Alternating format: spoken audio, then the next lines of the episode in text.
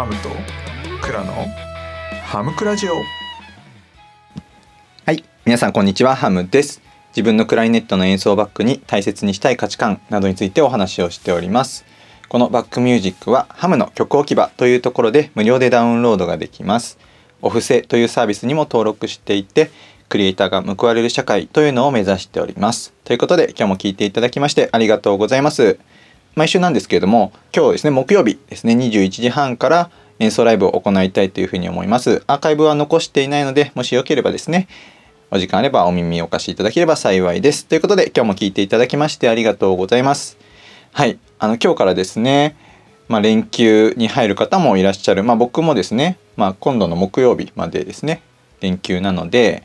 まちょっと改めてですね、こう自分を振り返ってみるというか、自分がこう大切な価値観ということについてお話をしていますと言って、まあ、結構ですね あのなんか全然そんなんじゃないじゃんみたいな時もあるんですけれども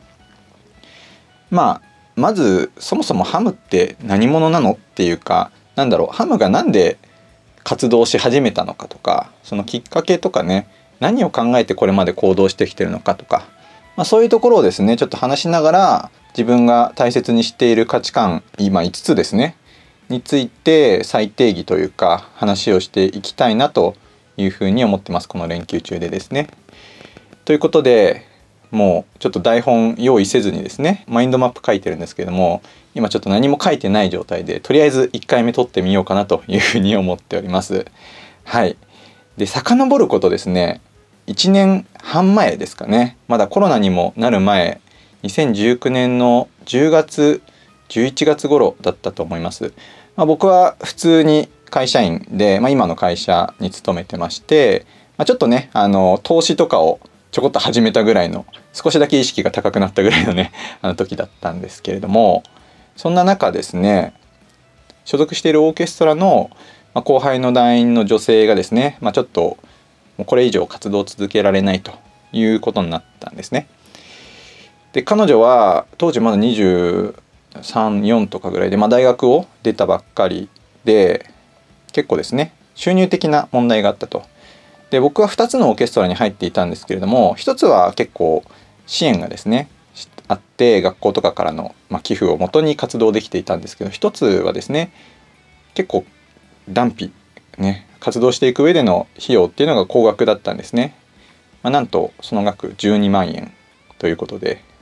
まあ結構厳しい金額ですよね。これは演奏会をですね自分たちで運営していって年2回の演奏会で、まあ、それなりにですねこうきちんとしたプロの人とかを呼んであのホールもね一流のものを借りてということでやっていくとなるとまあ1回の演奏会あたりですね1人当たり6万円ぐらいのお金がかかってしまうこともあるということでそして年会費が12万円だったと。まあ、これがですねやはり彼女にとって大きなダメージだったと。まあ、そんな中ですね僕自身は最初はそのオーケストラっていうですねこの、まあ、ビジネスモデルをなんとかならないのかなと特にアマチュアオーケストラですね、まあ、プロも実際は寄付でかなり成り立っているところが多いので同じなんですけれどもそれをもってですねあの後笑い演奏会というタイトルで要はお客さんがですね感じた価値に応じてお客さんが決めた値段っていうのを支払えるような、まあ、そういうですねビジネスモデルっていうのを作ったんですよ。ね、一応作ったんです。でまあその支払いのねお金の支払いスキームだとかあの企画だとかねあのそのチラシを作ったりとかいろいろこうしていたんですよね。まあこれを自分の副業にできればなという思いであのやっていたんですけれどもでその中であのコロナがねやっぱり1月以降出てきて、まあ、当時そのトライアルとして企画をしていた演奏会が4月に予定されてたんですけれども、まあ、それもですね、まあ、なしになってしまって、まあ、今その企画自体がもう企画倒れになってしまったと、まあ、いう経緯がありました。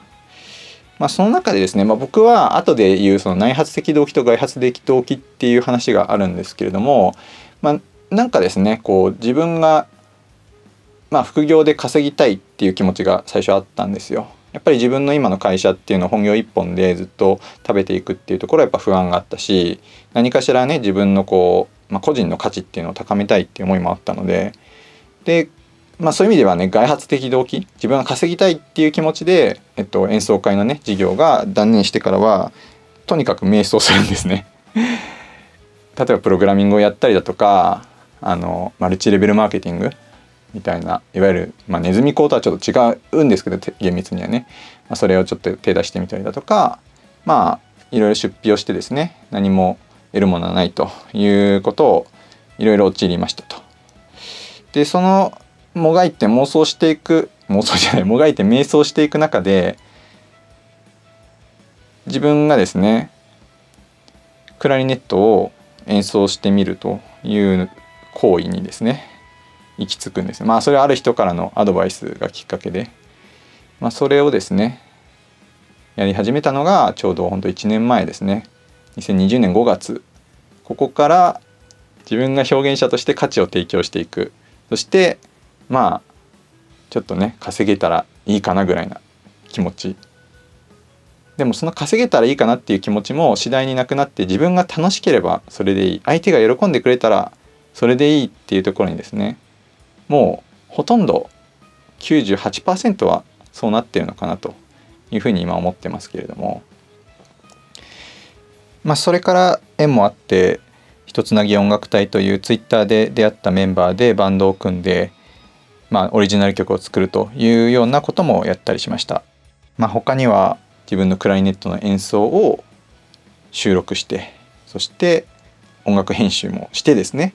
YouTube にアップしたりとか、まあ、そんな活動をしていってそしてスタイフに出会うんですよね。でスタイフでは、まあ、最初その一つなぎ音楽隊の PR というつもりで始めたんですけれどもこの次第にですねラジオとして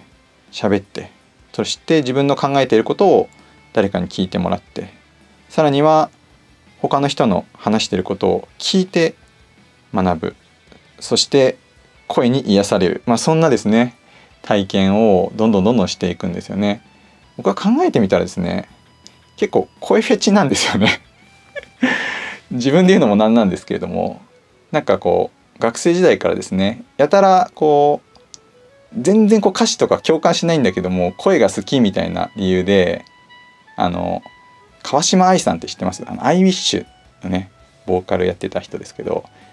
もう男子高校生がねひたすら川島愛さんを聞いてもうあの乙女心の強いあの歌詞には全く共感できないんですけど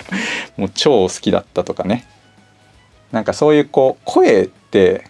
すごい自分の中では大事な要素だなっていうことに 気づいてですね今気づいてますというところがあってまあ前のめりになって今活動しているところなんですよね。まあ、そんな感じで今この1年半っていうのをすごいまあ駆け足できちゃったんですけどもまあ後に言うその外発的動機の話だとか Be Do Have っていう話そして個性は組み合わせっていう話だとか子供に背中を見せる3つのフラットみたいなそんなですね価値観形成っていうのが活動していく中で自分の中で言語化定義化されていったというところがあります。でこの価値観っていうのはものすごい自分の中では普遍的なものになっているしこの考え方を持って行動するっていうことが何ですかね、うん、人に誇れることになりつつあるのかなというふうに僕の中ではなってます。あのあとはまだまだ取り組んでいるというか自分の中で課題に思っていることとしてその人への無償の愛というか真のギバーであるためにはどうすればいいかみたいなことを今すごい自分の中では葛藤しているところなんですけどここをですね自分の中で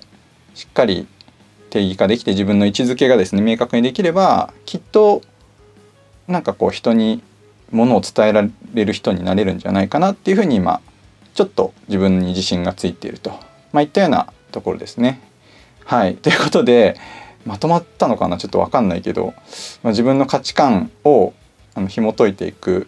まあ、目次というか自分のやってきた活動の経緯 Do の経緯ですね。そこについて少しお話をさせていただきました明日からですね、まあ、ちょっと土日はハムクラシックやりたいんですけど月金はですね自分の価値観のパートをですね一個ずつ再定義というかお話ししていきたいかなというふうに思います。ということで今日も聞いていただきましてありがとうございました。素敵な一日をお過ごしください。